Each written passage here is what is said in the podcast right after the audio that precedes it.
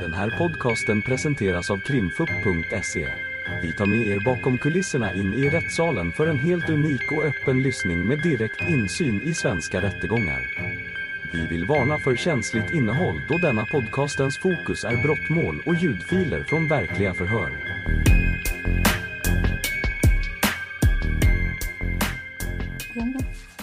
Då har vi vittnesförhör med Henrik Dyppe. Varsågod åklagaren inleda. Ja tack. Ja, då vill jag först att du berättar för oss om din kompetens och eh, din erfarenhet inom det området. Eh, Jag är specialist i ortopedi sedan 1988 och har sysslat med barnortopedi sedan 1992 i huvudsak och i stort sett enbart. Och eh, jag hanterar eh, barnortopedi vilket innebär att man har i stort sett alla ortopediska sjukdomar hos barn upp till och med fyller 17 i princip. Och en eh, väsentlig del av det är ju eh, olika benbrott och armbrott och liknande. Och detta har jag alltså gjort på heltid i drygt 30 år. Och eh, hur kommer du in i sammanhanget när det gäller det här målet? Jag känner inte eh, målsäganden eller någon annan här tidigare men jag blev tillfrågad av eh, Polismyndigheten som ett led i förundersökningen att eh, titta på de röntgenbilder som har tagits vid två tillfällen. Och de bilderna har jag då tittat på i vårt digitala system, sjukhuset. Då har jag ju dem här så jag tänker Ja. att det är kanske lättast om vi då eh, slår upp de bilderna så du kan Det är få det, berätta absolut. vad det är du har sett. Och vilken sida är vi på då så att vi vet det? Åtalet omfattar höger och vänster arm men Ja. vi, vi, jag vill ändå att du ska berätta om hela bilden. Eh, alltså av eh, ifall det finns fler fakturer och så vidare. Ja. Så att, det- och målsägaren heter, eh, det är detta, eh, heter Zoe. Och det är, Ja. ja. Så ja. ja, precis. Vilken sida är Och då åklagaren är på vi nu? på, i bilaga skador Ja. och det är, är bi- aktbilaga 194 och det finns på sidan 9 och, eller 10 och framåt. Ska vi börja med eh, armarna Ja, tänker jag eller? det blir bra. Då bläddrar jag fram nu. Jag vet inte hur du vill... eh, Ska vi bläddra igenom dem så du ser vilka de är, vilka som du tycker är bäst att börja med här. Här har vi då sidan 12, Ja, ser ut så. vi är nere på benen nu. Är vi på benen? Ja, där ser vi. Att Men här, här, har vi, eh, här har vi då höger arm. Mm. Är det fler bilder på höger arm? Nej, det är Eh, vänster arm. Nej, det, det är höger arm och det, det förklarar vi skulle kunna... Mm. Eh, kan jag gå fram och peka? Går jättebra. Ja. Då ser man här. Eh, ser man om man tar nästa bild, jag vet inte om ni kan komma ihåg det. Mm. Nästa bild som kom där nere. Det här är en icke skadad armbåge. Ni ser den jämna konturen där. Om vi då backar det här alltså vänster och på höger sida här nere ser ni att det ser annorlunda ut här. Eh, den där linjen som är där representerar det område där benet har varit innan det gick av. Så vi kan säga att vi har förmodligen haft ett, eller med säkerhet haft ett benbrott, eller ett armbrott som har förlöpt någonting i den riktningen. Och det vi ser att det är nytt ben här är ett, det som barn gör när de leker frakturer. De, dels kommer det, först kommer det ett läkningsben som vi kallar kallus och sen så småningom sker en remodulering så att barnskelettet kommer så småningom att eh, se ut som om det inte har varit någonting. Men det är fullständigt uppenbart att det här har förelegat ett eh, brott på den armen. Och i vilka, hur stort brott- Vad menar du då? Har det gått, när det är ett Det har brott? gått av ja. Det har gått av? Ja, Och gått av hur då? Det går rakt av? ja Ja. här på, på tvärsan så. Men, men, eh, går rakt eller möjligen ut så. Det är svårt att se nu men det har definitivt varit ett betydande armbrott. Det är Mm. inte bara en liten spricka. Mm. Och det kan man se att det fortfarande är lite felställt i relation till den andra bilden vi såg på den friska sidan. Eller den Och vad menar du med felställt? Att det är Det är vinklat. Det är vinklat. Eh, Det är lite felläkt. eh, Men barnen har ju den goda egenskapen i det här fallet att man rätar upp det där med tillväxt. Det kallar man remodulering. Kan man säga någonting om hon har fått vård för det här brottet utifrån bilder och så? Det går inte att se. Nej, det går inte att se. Förmodligen inte eftersom det ser lite tokigt ut. Eller det har varit lite, det borde ha sett bättre ut om man har fått råd. Mm. Råd. Mm. Mm. Eh, kan man säga någonting, hur har det märkts på henne att eh, Eh, Det är ett av de vanligare brotten hos barn i den regionen, i den åldern. Och man kan säga att eh, man får en kraftig svullnad, man får ont. Man, det är ingenting som jag vill säga att man missar. vad menar du, missar själv eller vem Ja, missar? man själv missar det definitivt inte för det gör väldigt ont. Och inte någon som har vårdnadshavare eller någon som är nära barnet kan inte heller missa det.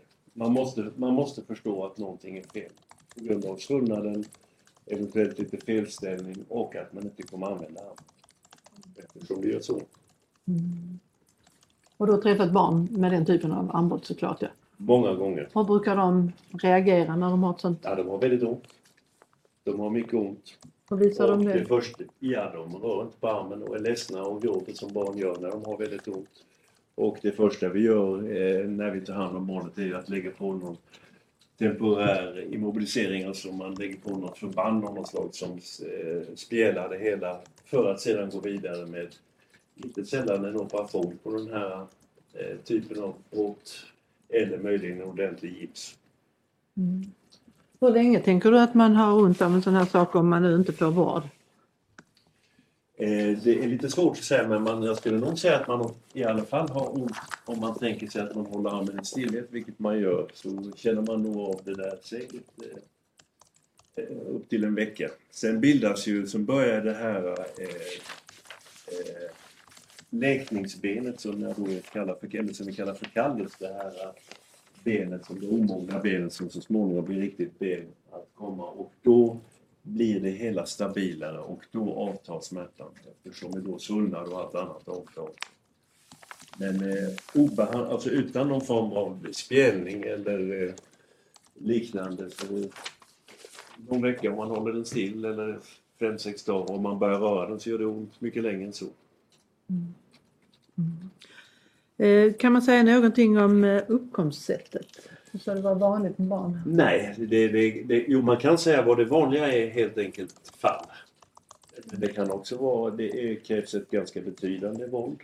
Mm. Eh, Man kan tänka sig att eh, de flesta barn som har sånt här har fallit. Men det kan också vara att man har fastnat med armen på något sätt. Eller något liknande. Så det finns många uppkomstmekanismer som kan förklara detta. Men man kan sammanfattningsvis säga att det behövs ett ganska betydande våld. Eh, såg jag själv att hennes mamma har dragit henne i armen. Kan det... Eh, ja, om hon drar tillräckligt hårt så eh, är det nog en tänkbar möjlighet. Ja. Ja, eller om hon, barnet faller och hennes kroppsvikt eh, bidrar till det så är, är det tänkbart.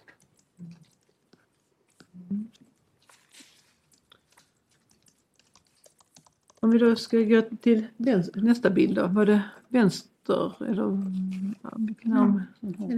Ja, och då finns nog en till där tror jag. Mm. Här ser vi den. Om Mm. man, om man stannar på den här bilden så kan man se ett annat liknande fenomen. Som jag berättade, när barnfrakturer läker så eh, kommer det först bli omoget ben som jämnar till sig och så småningom får man en remodulering som gör att benet antar lite grann av den formen eh, som det hade innan. Men vi kan se spåren här. Den kanten där, den vita ni ser där, är resten efter brottet. Så allt det här som har tillkommit utanför här är remodulerat eller ny, eh, nyskapat ben så att säga som barnet läker brottet och sedan lägger på det här benet. Så innan gick benkanten där, alltså den hårda, det vi kallar kortikalben gick där. Och samma ser ni, här är den gamla kanten. Och där är det nya benet utanför. Så där och där är det gamla ursprungliga benet och resten är det här remodulering. Och det antyder att det har förelegat ett en spiralfraktur. Som blir, som upp, om man får ett direkt slag mot armen så blir det tväravbrott. Medan de här långa spiralerna kommer av att man får vridvåld. Ett vridvåld mot ett långt rörben ger en spiralfraktur. Och hur kan man tänka sig att det uppkommer? Under vilka?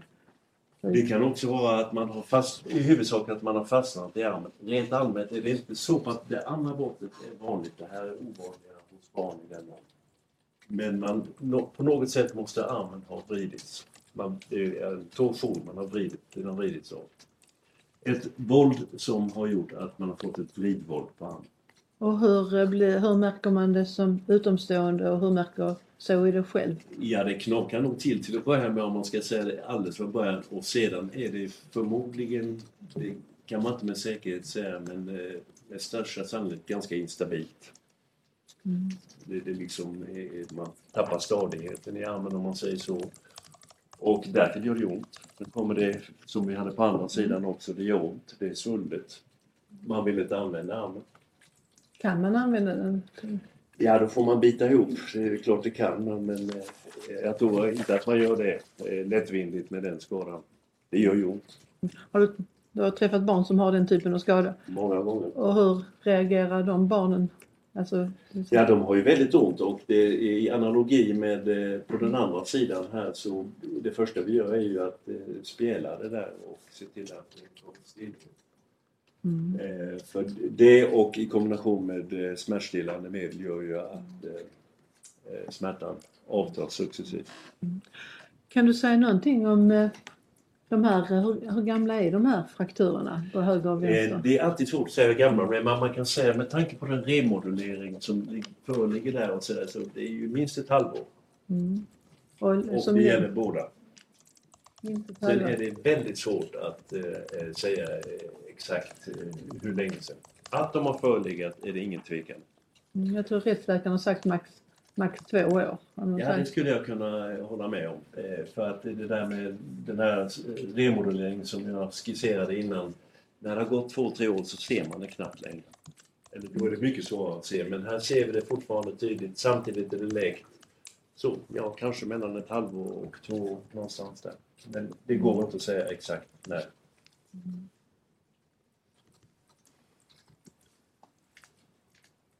Eh, vi ska titta på de andra bilderna för hon hade fler skador. Ja, det har Ja. hon. Ja, var ska vi då börja tänker du? ska vi... eh, Det börjar från början kanske? Eller där uppe? Nu ska vi se, nu vet jag att det ena är det, var höger hand har jag för mig. Där, nu är vi uppe, Mm, där har vi en hand. Där har vi, ska vi ta Ja. händerna där? Ja, det var Om två bilder. Nästa bild där. Eller Nej, eh, nedåt där. Där. Eh, där har vi, eh, om ni ser formen på de där. Det här är alltså det man kallar för metakarpalben. Eh, så om jag håller min hand där så är det, fingrarna börjar alltså här uppe. Eh, det här ser ju ut som fingrar men det är i själva verket här i mellanhanden.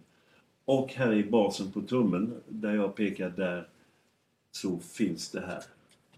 Som är ett tecken efter ett benbrott. Eh, om ni jämför, den, den här skulle ha sett ut rätt upp så. Så skulle den legat, den skulle inte ha legat så till sidan där. Och uppkomstsätt, kan man säga något om det? Nej, det, det är ju jättesvårt att veta. Men det är ånyo någon form av betydande våld mot tummen. Antingen översträckning eller något sånt. Alltid väldigt svårt att säga hur just det har gått till. Men det är ånyo ingen tvekan om att det har förelegat ett brott. Och att det krävs en, en eh, ganska betydande kraft för att få till det där. Mm. Eller för att det ska bli så. Jag förm- jag förmodar att det är någonting kan ha gjort själv också. Det vet, kan man inte heller säga något om. Eller Man kan väl gjort det själv i så mått om man trillar olyckligt så kan man väl göra det Mm. själv. Mm. Eh, Men eh, därmed sagt så har jag svårt att se hur det ska gå till. Men det, det är nat naturligtvis alltid en möjlighet. Och, Så. men, men, du, Uppgångssättet är ju svårt att, att eh, i det här fallet eh, säga. det visade sig på tummen. Menar du att det skulle vara, är den typen av våld Ja, det är ett tänkbart våld att man helt enkelt översträcker. översträcker? Mm. Mm. Det är nämligen så, hos barn är eh, ledband eh, principiellt starkare än skelettet. Så där vi vuxna i många fall, oavsett egentligen vad det är, skulle få en ledbandsskada eller något sånt. Så får barnen fraktur. Och det var handen. Är det, Det var handen, ja. är det samma hand? Eller? Nej, Annan hand. den andra handen. Är det någonting på den? Nej, det är Nej. det inte. Nej, det var det Vi tänkte. hade någonting på en fot också. Ja, fot, där är en fot. Mm. Det Och den, den Eller var det den foten Det där? är den foten jag eh, som faktiskt knappt går att se här. Men om, du... Ska vi släcka ner så får vi kanske en Ja, lite kanske. tydligare bild. Då ser ni den här lilla benbiten där uppe? Mm. Om man jämför de andra så finns inte den. Utan där är ett hörn. Eh, där har det varit ett, eh, med största sannolikhet en, en fraktur uppe i den. Och det är då där början, där man ser tån. Så tummen är ju konstruerad likadant så det är motsvarande den leden eh, när det gäller tån. Och eh, nu frågar jag inte om handen men jag passar på både hand och fot. Hur, hur känns det? Eh, ja, generellt är det ju ovanligt att ett barn i den här åldern har så pass många brott. Mm. Det är generellt extremt ovanligt när vi vet att i den här åldersgruppen så har vi ju, ju, eh, gör vi epidemiologiska studier, det vill säga förekomsten av olika eh, tillstånd och det är ju ett eller två procent av barn som fraktur någon per år. Så att man har så pass många på så kort tid är ovanligt. Sen finns det otursfåglar som har många. Men på så kort tid i den åldern eh, så är det ett observandum. Mm. Och det var den andra foten där, det var ingenting på den? Va? Ja, här kan det faktiskt. Den är mera tvek, men här har vi också tecken till eh, gammal kallelse. Det är någonting som är klarar där så här. Eh, kan det ha förelegat men det är mer tveksamt än eh, de andra. Och eh, ja, Ska vi se här, var det någonting annat som du har observerat på henne? ja, det är kotpelaren. Kotpelaren, ja. Jag vet inte om de är med här bland Jo, de är här. här är någonting. Nej, det går inte att se på dem. Det är faktiskt på en eh, datortomografibild som jag inte tror är med bland dem. Men jag kan berätta om Jag kan berätta får- om det. Ja. Ja. Kan vi tända upp här Det igen? Så. vid inkomsten gjordes det en, en datortomografi som är en skiktröntgen på, av hela kroppen då för att kartlägga skadorna. Och där ser man på en av de undersökningarna så framträder självklart kotpelaren. Den är, undersökningen är inte riktad mot kotpelaren men i och med att det är en skiktröntgen så är hela kroppen med och där kan man se att ett antal kotor i bröstryggen, jag har för mig om jag minns rätt 5, 6, 7 5, 6, 7 ja. De har en, eh, ja, man kan se på kotorna, de är ungefär eh, fyrkantiga om vi säger så, rektangulära. Om man har fått en smäll så är det fram till de kan sätta sig. Så kot, bröstkotorna 5, 6, 7 är lite kilformade. Vilket är ett tecken på att det kan ha förelegat. Så ser det ut om man har råkat ut för en olycka av något slag och fått en eh, små kotfrakturer. Och eh, om du då tittar på, he- ja, då har varit inne på det, men eh, säga någonting om hela skadebilden. Ja, hela skadebilden kan jag säga. Om, om man skulle eh, i sin verksamhet eh, eh, som jag har träffat barn och man gör de här undersökningarna och man kanske ser en skada som man söker för och man hittar alla de här andra som har kommit inom ett kort eh, intervall så hade det varit så pass oroväckande så man hade gjort en orosanmälan direkt. Så, så pass ovanligt är det. Det skulle leda till det omgående. I synnerhet eftersom jag är- efter att ha studerat, eh, tittat även i journalhandlingar så har vi inga besök. Mm, nej, precis. Du har inte sökt någon vård för det, nej. Inte på eh, barnortopeden i, eh, på SUS, det vill säga Malmö-Lund, vilket ju är där alla sådana här behandlas i princip. Om man inte har varit utanför regionen. Tack, jag har inga fler frågor. Nej, Malin Wahlqvist Frejle, några frågor? Eh, nej. Nej, vi frågor från försvarets sida. Nej, tack. Advokat Elvingsson ser ut att ha någon. Varsågod. Tack ordförande. Hej. Hej! Jag uppfattade det som att det, var inte, det är lite svårt att åldersbestämma. När Eh. skadan ska ha uppkommit. Ja, det är det. I, inom de ramar som jag angav. Ja. Och du sa ett till två år men upp till tre år innan det liksom skulle vara, då är det borta. Eh, det kan vara så ja. Ja. Ja, jag har inga fler frågor. Nej. Tack så mycket. Jag har inte några frågor alls så därmed förhöret avslutat och vi stänger spelningen här. Vittnesförhör med Eva-Linda och varsågod åklagare Lindeda. Ja, tack. Ja, först vill jag att du berättar för oss vad är det du arbetar med och vilken erfarenhet har du? Jag arbetar som undersköterska på barnintensiven och det har jag gjort i 34 år. Eh, och jag vill berätta hur vi arbetar. Vi sitter bedside eller eh, är på rummet. Vi arbetar bedside och det innebär att vi är nonstop hela arbetspasset hos eh, patienten. Eh, och det har jag alltså gjort i 34 år.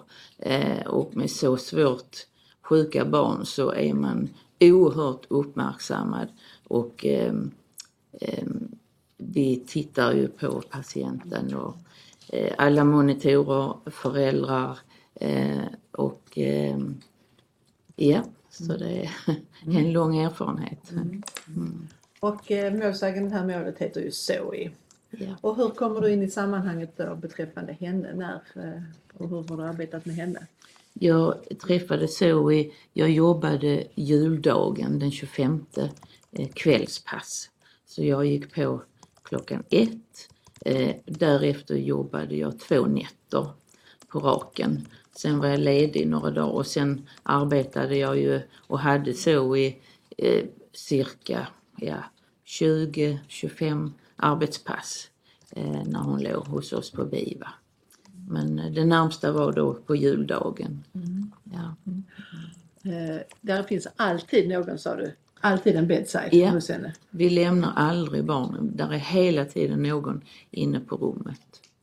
Så, eh, Antingen sitter vi vid sängen eller kuvösen eller vad det nu är. Eller så arbetar vi runt dem hela tiden. Så att de är aldrig ensamma.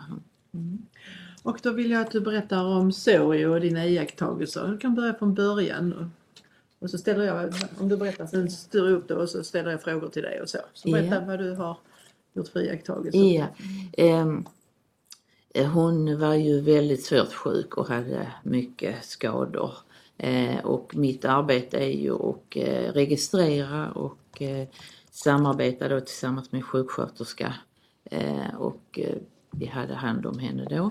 Ehm, jag la märke till flera saker spontant som avvek från liksom, ja, normalt beteende och så. Det första jag tänkte på och reagerade var eh, de har en namnskylt ovanför sängen. Där skriver vi eh, eh, barnets namn, eh, mamman och pappan och eventuellt syskon. Men på Zoes eh, namntavla stod det Vår älskade Zoe, du är lika stark och snabb som blixten McQueen. Och det reagerar jag liksom, det var så mycket skrivet eh, på alla andra barn. Det är bara liksom namn och mamma och pappa. Eh, och sen reagerar jag också Vad var det som var så konstigt med det? Eh, det var så... Eh, Alltså, det var, eh, vad ska man säga, man brukar inte skriva så mycket. Eh, och jag reagerar också på en sak eh, när mamma och pappa kom in och skulle träffa Zoe så hade, kom mamma i rullstol och jag vet inte av vilken orsak. Eh, och sen när hon skulle gå ur så liksom de här fotstöden så oj jag har fastnat och då, då eh, skämtade liksom pappa ja vi har ju ingen lift i taket och då reagerar jag liksom är det läge att stå och liksom skratta när ens barn ligger och är så svårt sjuk? Alltså det, jag reagerar på det, det var liksom väldigt eh, udda kan man säga.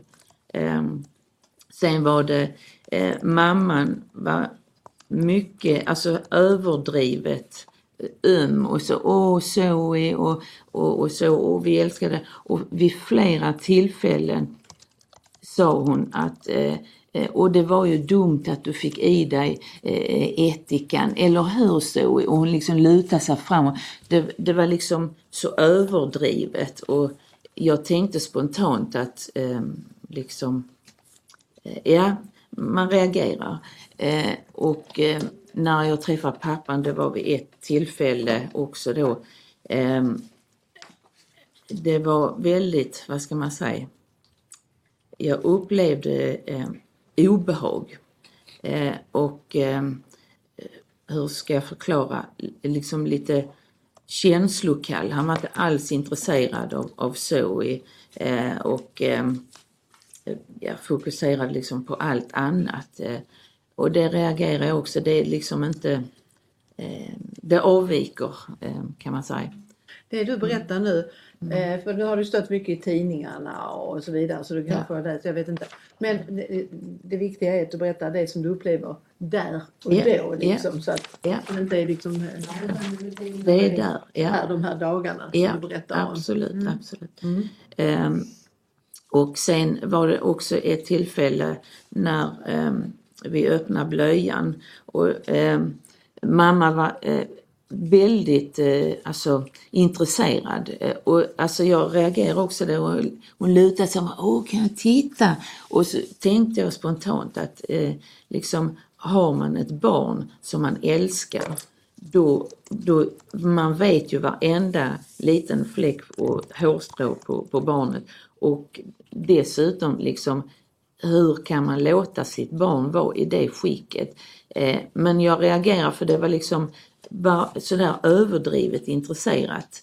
Ehm, eh, och sen upplevde jag också eh, när jag satt bredvid Zoe att ehm, hon var väldigt så, så fort dörren öppnades till rummet så tittade hon liksom oroligt och jag såg ju efter dygnen som gick att liksom efterhand på, först på tredje dygnet då liksom hade hon liksom slappnat av eh, lite grann och liksom, ja, hon kände sig, det, det såg ut som att hon kände sig lite tryggare i, i det.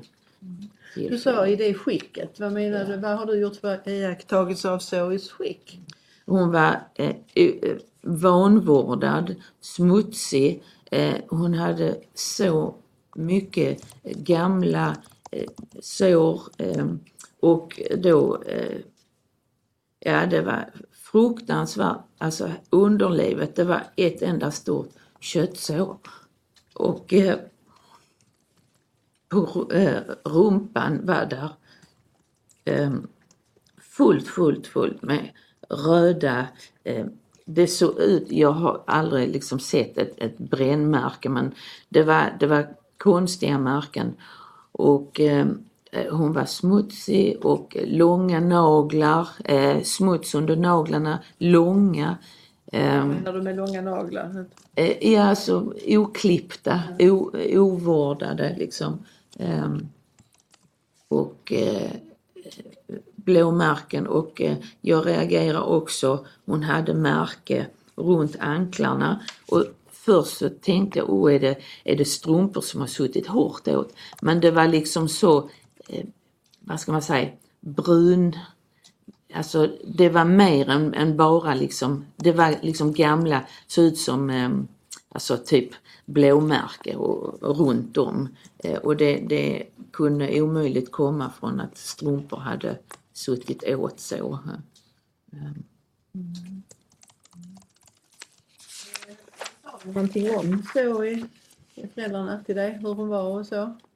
Vad, Jag vad sa föräldrarna någonting till dig om Zoe, hur hon var som person? Ja, de eh, sa ju flera gånger att eh, eh, ja, hon var liksom eh, för tidigt född och han hade hjärnskador och hon eh, hets åt, de kunde inte släppa henne för då sprang hon iväg och åt massa saker och eh, liksom lite, vad ska man säga, ja, utvecklingshindrad. Men det jag upplevde och såg var inte alls det. Hon var klipsk och helt klar. Eh, det första dygnet och när jag hade henne, hon var ju intuberad eh, så hon kunde ju inte prata men hon, hon kunde ju nicka och det var, hon svarade liksom helt adekvat. Det var inget, eh, ingen tvekan på att hon uppfattade och hon liksom ja, förmedlade det hon kunde liksom med, med kroppsspråk. Du hade ju henne sen många dagar framöver Ja, också. Ja, Vilken bild fick du av så fortsättningsvis? Ja, liksom en, en, en flicka med, hon, hon visste liksom, hon hade bland annat en, lånat av oss en liten sån padda och hon, eh, hon var väldigt, det skulle vara mycket sådana här filmer på glass framförallt. Eh, och eh, det var vid något tillfälle så, så liksom snurrade hon då så att det skulle komma fram. Och så eh, försvann det som hon ville och då gjorde hon liksom så oj, oj liksom. Så att och, och nu kluddar jag till det liksom. Så att hon, man märkte, hon, hon visste liksom, det var inget fel på hennes, ja, intellekt om man säger. Har du sett något annat eh, beteende hos henne som du... Eh, Ja, jag, jag tänkte också för att inte, inte någon gång frågar hon efter mamma och pappa och det är också liksom det, anmärkning. Jag, jag reagerar på det liksom, det gjorde hon inte. Eh, vad sa, eh, du är ju hörd här i januari, den 5 januari, så du, Ja, ja, du är hörd tidigt i utredningen då ju. du, eh, jag tänker på en sak som eh, det står här i förhöret att eh, föräldrarna, hur de beskrev henne. Kan du komma ihåg hur de uttryckte sig om henne? Vad Du sa lite grann. Jag är ute efter något speciellt. Ja, precis. Ja, det var ju det att eh, de sa att hon, hon, eh, de kunde inte liksom eh, lita på henne, att hon sprang iväg och, och, och hets åt och så. Ehm, Det är ju ute efter, det finns på sidan 183 i tingsrättens bilaga 178. Där det bara det är bara en mening där att mamma och pappa sa att så levde i sin egen bubbla och kan inte prata. ja, Är det något du känner igen? mm, kanske lite. Eh, jo, det sa de. Det sa de. Att Ja, det var i sin egen bubbla. Mm. Står noterat här. Det var bara lite Ja, precis. Eh, eh, hur upplevde du det själv? Du, det står också i förhöret här på sidan 183. Med dina, hur du kände över hela situationen. Ja, eh, jag kan säga, jag har träffat tusentals barn och föräldrar och eh, jag har ju sett en hel del genom åren eh, tragiska händelser. Men detta är bland det värsta jag har varit med om ska jag säga. Det var eh, På vilket sätt var det värsta du varit med om? eh, så pass eh, sådana skador som och Zoe hade och eh, vad hon har fått genomlida och i, i normalt så, så låter man inte sitt barn vara i det skicket eller bli i det skicket. Eh, jag, jag kan liksom inte förstå. Det, det, ja, det, jag har, Tänkte du det där och då? Att, Eh, Att när man jobbar, alltså ja, alltså man, man, man iakttar ju saker och, och man tänker ju mycket. Men man får ju vara professionell i sitt yrke. Man är där och då, man hjälper barnet. Men inom sig får man ju mycket intryck och, som sätter sig. Det, det är saker man aldrig kommer glömma. det jag vill lyfta fram det är hur du uttryckte dig och det finns på sidan 183. Jag har inte använt de orden här. Ska se Ja. på det något du håller med om idag. Den 5 januari så säger du då. Det var som man skulle kunna gå ut och gråta. Det var Ja, absolut. Det är förfärligt. Det är, man sitter ju bedside och liksom timme ut, timme in. Man hinner ju tänka och iaktta mycket och eh, det man ser liksom, eh, mm, det sätter sig. Det är förfärligt. Eh, Du sa det att du hade hört att mamman sa att hon, att hon hade, till henne att hon hade druckit ättika. Jag, jag Ja. är tveksam om du har sagt det under förundersökningen. Du har Ja. sett att mamman varit fram och pratat med henne. Men Ja. kommer du ihåg att hon sa det här med Eh, Ja, det, det var vid flera tillfällen. Hon lutade sig fram liksom så mot Zoe och sa ja det var ju dumt att du fick det i dig. Det sa hon, de orden. Ja, men använder hon ordet ättika? Kan du säga det säkert? Ja, eh, det, det sa hon. Ja. Mm. Ja, för att jag vet ju under förundersökningen, jag hittar det inte just nu, så har jag eh, Eh, har du sagt det att du, hon har sagt? Nu ska vi se här var det kan stå någonstans. Om vi hittar det sen. Eh,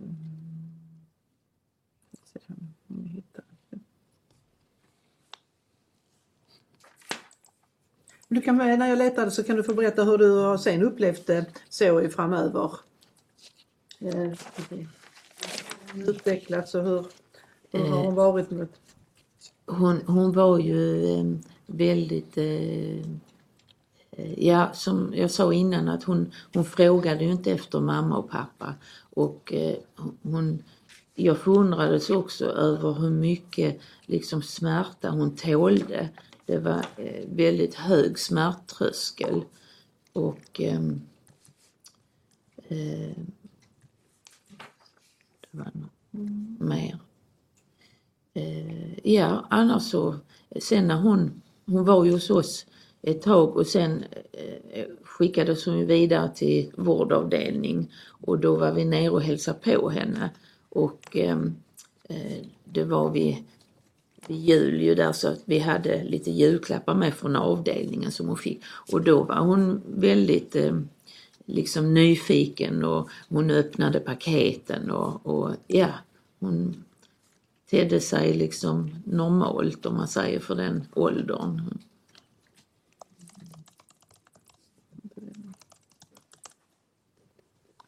Nej, kan du se?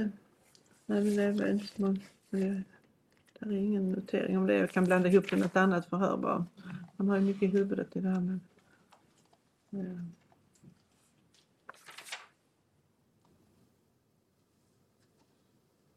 Mm.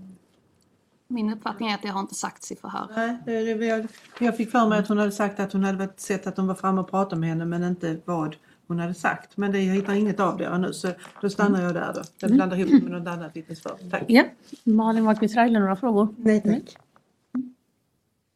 Jag har en fråga. Advokat, ja, advokat Hjelman, varsågod. Ja, tack. Hej. Hej. Tänkte bara här, jag förstår att du träffade henne på juldagen. Ja. Eh, hur det var med dina arbetspass. Jag förstår att du var inne tre dygn initialt. Eller? Ja, precis. Kväll, eh, juldagen kväll och två nätter därefter. Och vilka nätter var det? Det var, måste bli på söndag, måndagen och tisdagen. Och då ska vi se, julafton var lördagen Lördag, då. ja. Så juldagen är söndagen. Ja. Mm. Var det natten till måndagen då? Eh, Nej, det var kvällen på söndagen. Ett kvällspass. Och sen var det måndag natt till tisdag och tisdag natt till onsdag. Tisdag till onsdag. Då ska vi bara se så jag får ihop datumen då. Att det är den 24 på lördagen och så söndag är 25, 26 på måndag. Måste vara 26 till 27 och 27 till 28. det var Ja, det? precis. Mm. Ja. Sen var det ju uppehåll två dygn och sen jobbade jag igen. Men initialt var det de tre efter varandra. Eh, Jag har också läst ditt förhör från den 5 januari. Jag har sett att du nämner att Zoe ska ha haft gamla frakturer. Ja. När fick du reda på det? ja, det var ju på det passet för när vi tar över efter varandra så rapporterar vi ju och det hade ju eh, kommit eh, var, ja, om det var just det på kvällen eller om det var dygnen efter, det vet jag inte. Men det är ju läkarna som eh, ser på röntgenbilder och så. Jag, jag kan inte minnas exakt när eh, jag fick reda på det. Men det lö, löper ju fortlöpande efter vi arbetar så tillkommer ju information som vi vara delaktiga Och hur får du den informationen? Är det något som framförs muntligt eller något man läser i journaler? Både och. Ja. Både och. Ja. Och de här frakturerna, hade det någon påverkan på vilken vård du skulle ge henne? Eh, nej, absolut inte. Nej. Så vad, vad är syftet med att du informeras om det? Det, man måste ju veta eh, vad, vad patienten har för skador när man vårdar. Mm. Eh, så det ingår ju i eh, den information man får när man eh, rapporterar. Det är inte, förstår jag det rätt, att det är inte information som bara går till dig specifikt utan det finns an, alla som är involverade i vården Ja, får den informationen? Allt som hör till patienten Ja. och den som vårdar patienten får reda på det. Så det är information som flera personer då får? Ja. Ja, ja tack. Advokat Elfvingsson, några frågor? Inga frågor tack. Nej. Och jag har inte heller några frågor. Därmed är förhöret slut. Vi stänger. Ni har lyssnat på ett avsnitt av Krimfupps podcast. Tipsa gärna oss på krimfupp.se om det är någon speciell rättegång ni skulle vilja höra. Tack för att ni har lyssnat.